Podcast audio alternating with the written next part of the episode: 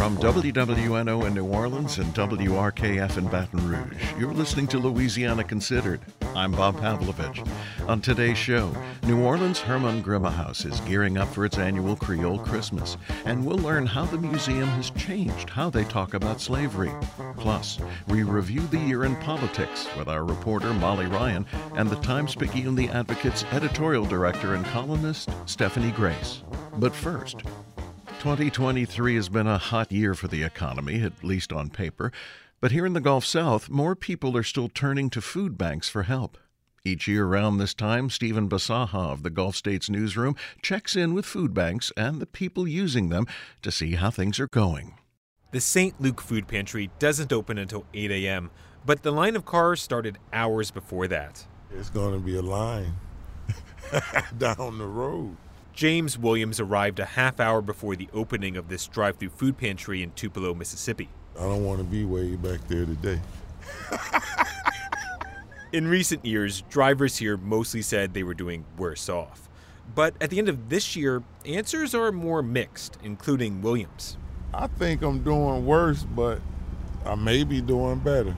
He recently lost his job, but the labor market is still tight. Unemployment in Mississippi is at 3.3%, same as Louisiana.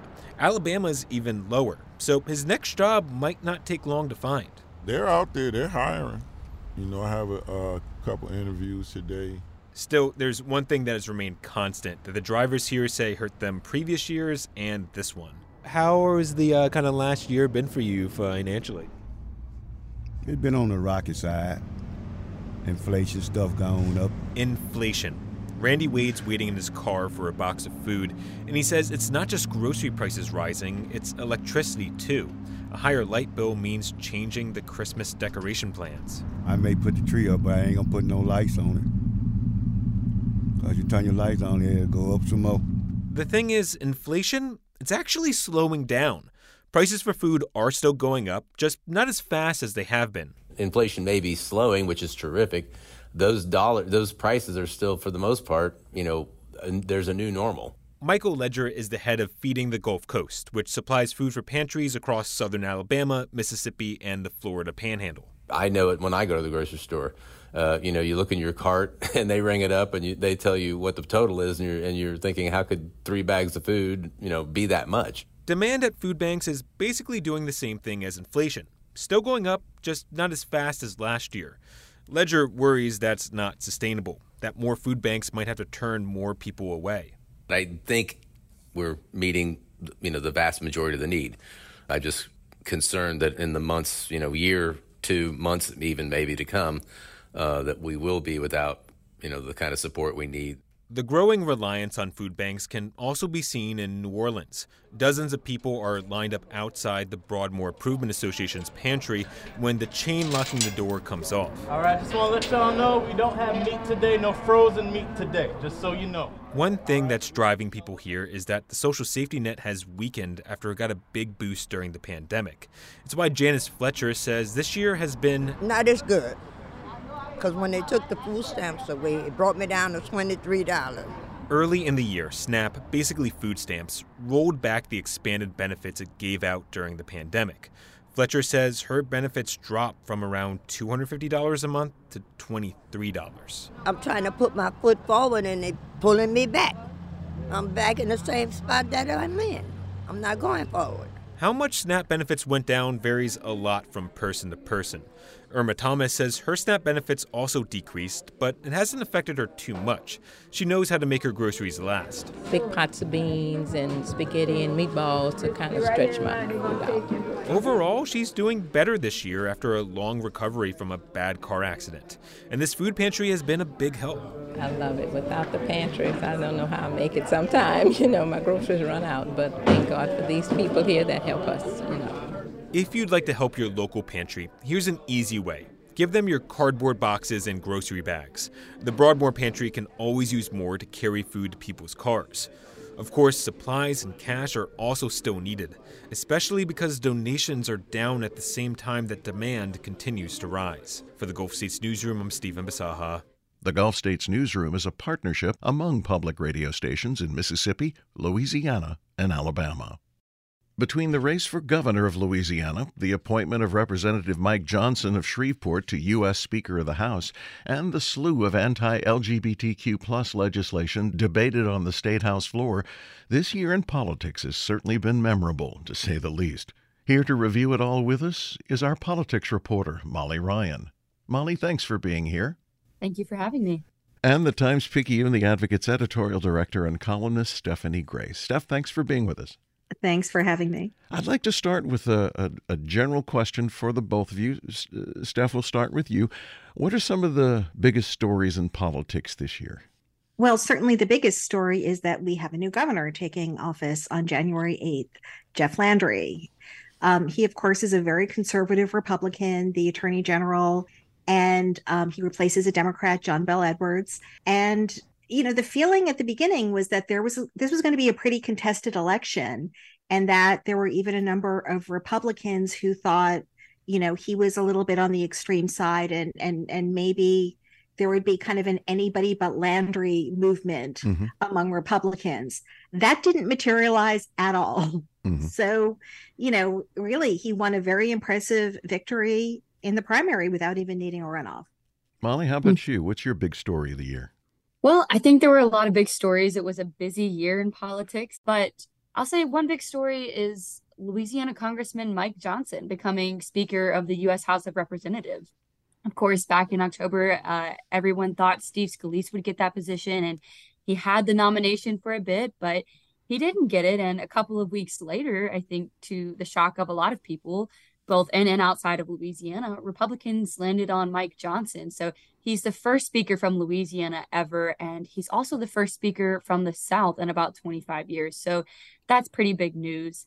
Um, mm-hmm. And then I'll quickly mention that we had quite a few uh, big steps forward in Louisiana's redistricting case, most notably back in June. Um, the Supreme Court sent down a decision in Alabama's redistricting case requiring them to redraw their congressional map with a second majority black district.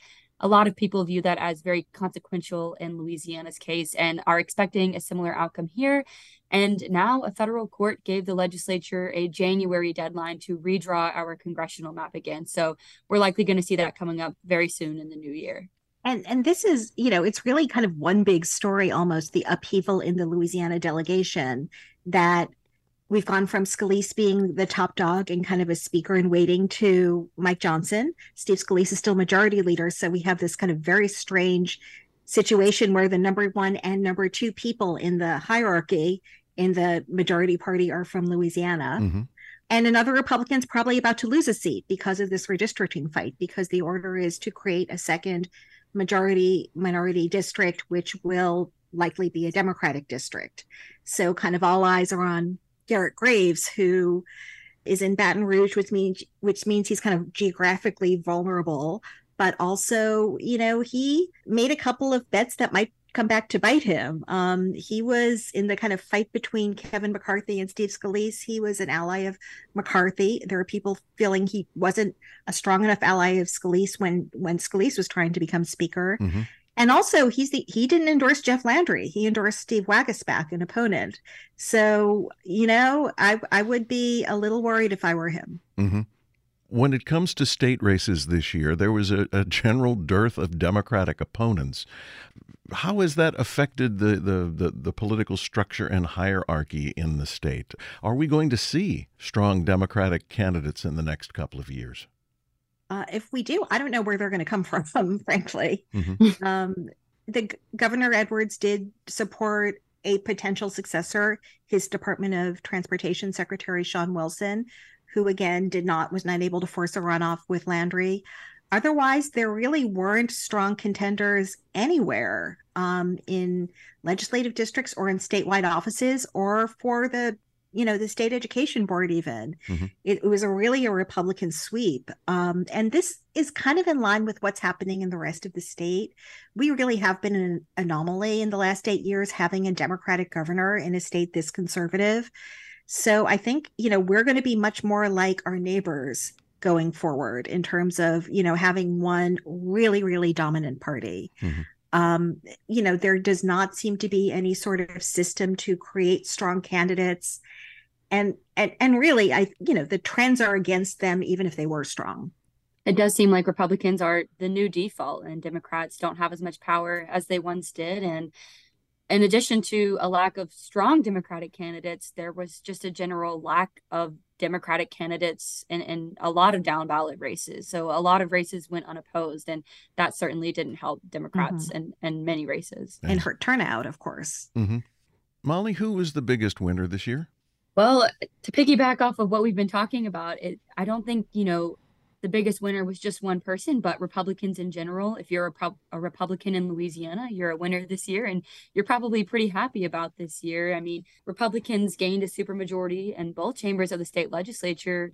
Um, and the regular session in the spring, when Francis Thompson and then a few other lawmakers switched their party registration to the Republican Party. And that's a big deal because you know it means they had the ability to override vetoes and they did override governor john bel edwards on a veto in july. And then after this election cycle republicans will keep that supermajority. And this year they likely won't be trying to override any vetoes because they'll have a republican governor jeff landry in office. They reclaimed the governor's mansion uh, plus all statewide seats are filled by republicans. So they're definitely the winners here.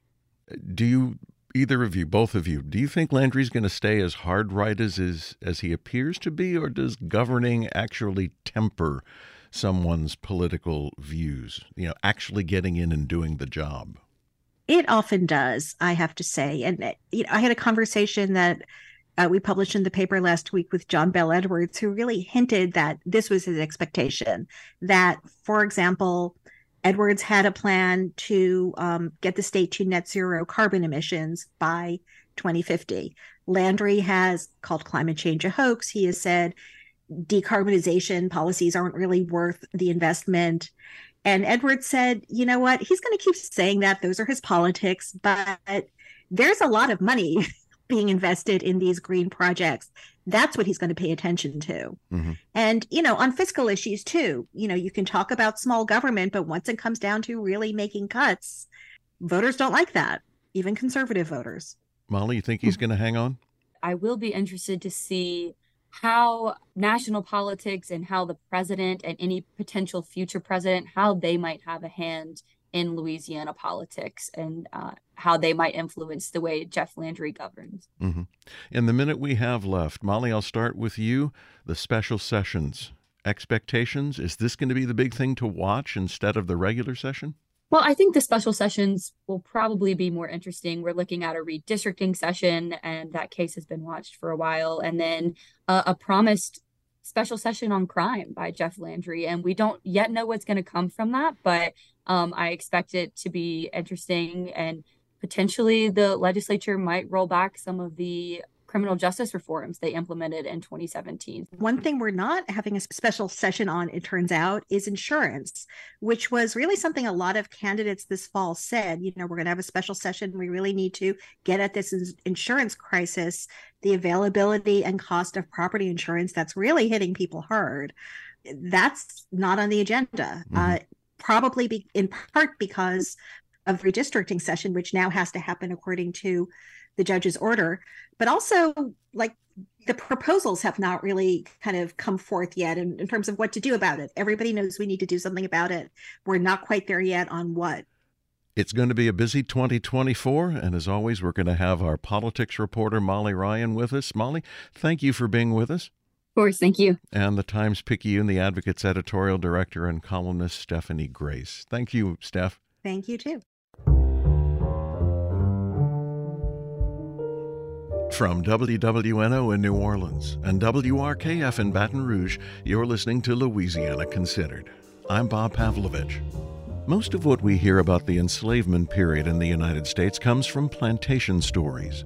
The Hermann Grima House in New Orleans' French Quarter offers a different look at enslaved people, those who were enslaved in an urban setting, how that differed from rural settings, and how those people of African descent helped shape New Orleans. This time of year, the Hermann Grima House creates a Creole Christmas throughout their facility on St. Louis Street. It offers a look at an 1850s era celebration and the contributions enslaved people made to those times. Joining me for a look inside the house is Katie Burleson, curator of the Hermann Grima House. Katie, thanks for being here. Hi, Bob. The Hermann Grima House gets its name from the two families who lived there after it was built in the 1830s. It was purchased in 1924 by the Christian Women's Exchange. Can you tell us about who they were and their mission at the time? Yes. So the Christian Women's Exchange was a um, charitable organization. A lot of these kind of organizations were formed after the Civil War. There were um, lots of widows. This was typically like the wealthier white women. Their purpose was to help impoverished women help themselves by providing a place for them to sell things made from their own hands. And they had also a boarding house and a library. The first one was at Lafayette Square, what was called South Street. Um, and then they moved actually to Bourbon Street in 1924. They bought it for something like $22,000, you know. Wow. Um, we don't have any records of any women of color ever living there or having their, you know, items sold there. So this was more of a white women helping white women kind of thing. Later on, the consignment store was that they had called the exchange shop. That's where the women would sell things that they made with their own hands. And they also provided classes for pottery and sewing and things. When did the Hermann Grima House change into what it is today from that uh, women's exchange? The mission changed in the late 1960s. This was a time when preservation was really having its coming up. Also, women did not necessarily need to live in a boarding house at this point. A lot of people still had to have things signed by, you know, a man, Mhm. but they were still they were able to go out and live on their own, maybe have an apartment with a friend versus living in a huge boarding house. So, in the early 1970s, they decided to focus on education and preservation. When I visited the house for a tour back in the 90, 1980s at Christmas time, the, the decorations, I still see them in my mind's eye today, were gorgeous. How has the focus of this presentation and the house in general changed to offer a glimpse at the hidden work that made Creole Christmases of the early and mid 1800s so special? Yes, we have changed our attitude. The name of the house itself, Hermann Grima House, is um, named after the enslaving families that had the house built for them. We know for sure hidden labor is there just in the bricks of the house. You know, we know William Brand, who was the builder hired to build the house, actually owned dozens of enslaved men, like expert bricklayers.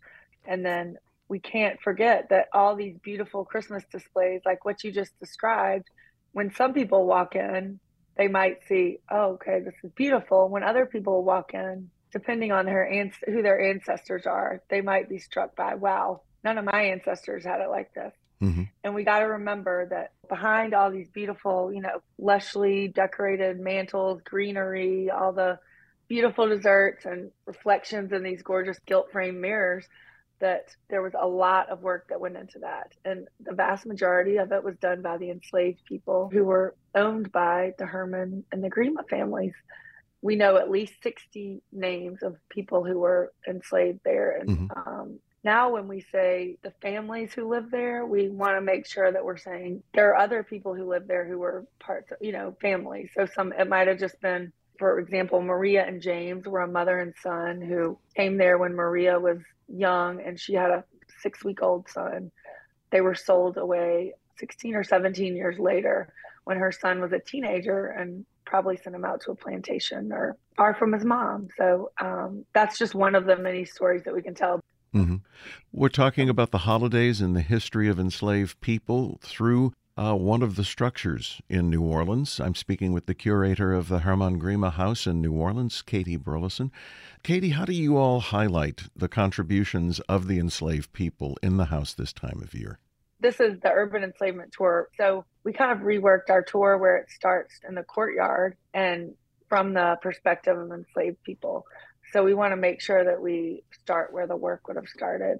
All of our tours are guided. Mhm. So you're not reading, you know, panels. You have a, a docent who is also using what they've learned from our staff, but also from their life experience and put their own spin on things and will tell you, you know, there's certain stories throughout the house that might have been throughout the years that might have struck them and really connected with them. Mhm. And so I think we do what we usually do with the urban enslavement tour, and that is uh, make sure to highlight specific people you know, names and stories, and to make sure they're not forgotten. We also draw a comparison with the lives of people on plantations in the rural setting versus the urban setting. Mm-hmm. A lot of research has mostly been focused on plantation. I think some of the reason for that is because a lot of the families of the descendants of enslaved people stayed around those areas. And so there's a lot more information, kind of oral histories and things passed down through their family. But in the urban setting, people came and went so much that you might not get as many specific accounts. There's different relationships. Each enslaving family and enslaved person is going to have a different relationship than the next one. Mm-hmm. Who got vacation? You know, if there was like a few two days oh, between Christmas and New Year's, some people write that there was a whole week between Christmas and New Year's. They didn't have to work. But on the sugar plantation, people were working year round. They could have no days off. The difference between Yes. the urban environment and the rural. Yes, it's kind of a something that we make sure to point out um, in our tours. And then at this time of year, it has that extra kind of aspect of the time off. Was there any gifts exchange? Was there hmm any kind of celebration? At the Hermann Grima House, you all have one of the only remaining, I believe, in Louisiana, open hearth spaces in the kitchen. You have a carriage house. You've got some things there that really Yes. don't exist in the French Quarter anymore. Yes, the open hearth kitchen. Actually, the um, they did a bunch of archaeology around the time that they were um, turning it into a museum. Lots and lots of research on um, hearth cooking. You know, they the women who were researching it, particularly a woman named Avery Bassett, she passed away a few years ago. They traveled around the country and did research at Colonial Williamsburg and all kinds of places, collected cookbooks. And so, in the archaeology, found different soot marks at different pla- places in the room. So they figured out where some things were supposed to be or had been that weren't there now. So there, there was a recreation of using the soot marks to make these um, stew holes, which are kind of like burners, and then the huge fireplace, and then a beehive oven is what it's called. And so we actually cook the bread in there as well especially when it's cold out and we're doing the hearth cooking demonstrations and you get the sounds, the smells, Mm-hmm. the full sensory experience of it. The stable we still have preserved as it was. It's got huge pieces of cypress. There's three stalls in there. So Uh-huh. it's really neat. For someone who's not visited the Hermann Grima House before, what do you want them to take away from the experience? Oh, I would love for everybody when they come to be able to absorb the stories that we tell really about I mean, I'm a decorative arts historian, so i you know, really talked about objects, but this place is not just about the things, it's about the people and how they lived. And I would love for people to come away with a feeling of that time period, some of the highs, some of the lows. I would like them to be able to feel how everyone, you know, get an idea of all the types of people that live there, especially when people say something that connects to their lives. We always make these connections when you're going through the tour. If they can connect it to their lives and learn anything to make them more sensitive to other people today and think about how they act in their daily life, I think that's kind of the ultimate Mhm. experience. A great resource, a great place to visit. Katie Burleson, curator of the Hermann Grima House in New Orleans, thank you for joining us. Thank you so much, Bob. From WWNO in New Orleans and WRKF in Baton Rouge, this has been Louisiana Considered. I'm Bob Pavlovich. Thanks to our guests, editorial director and columnist for the Times Picayune The Advocate, Stephanie Grace, politics reporter Molly Ryan, and the curator of the Hermann Grima House, Katie Burleson. Our managing producer is Alana Schreiber. Our assistant producer, Aubry Procell. Our engineer, Garrett Pittman. You can listen to Louisiana Considered Monday through Friday at noon and 7 p.m. It's available on Spotify, Google Play, and wherever you get your podcasts. Major support for Louisiana Considered provided by Rouse's Markets, a Louisiana shopping experience. More at rouses.com, with additional support from Southern Strategy Group.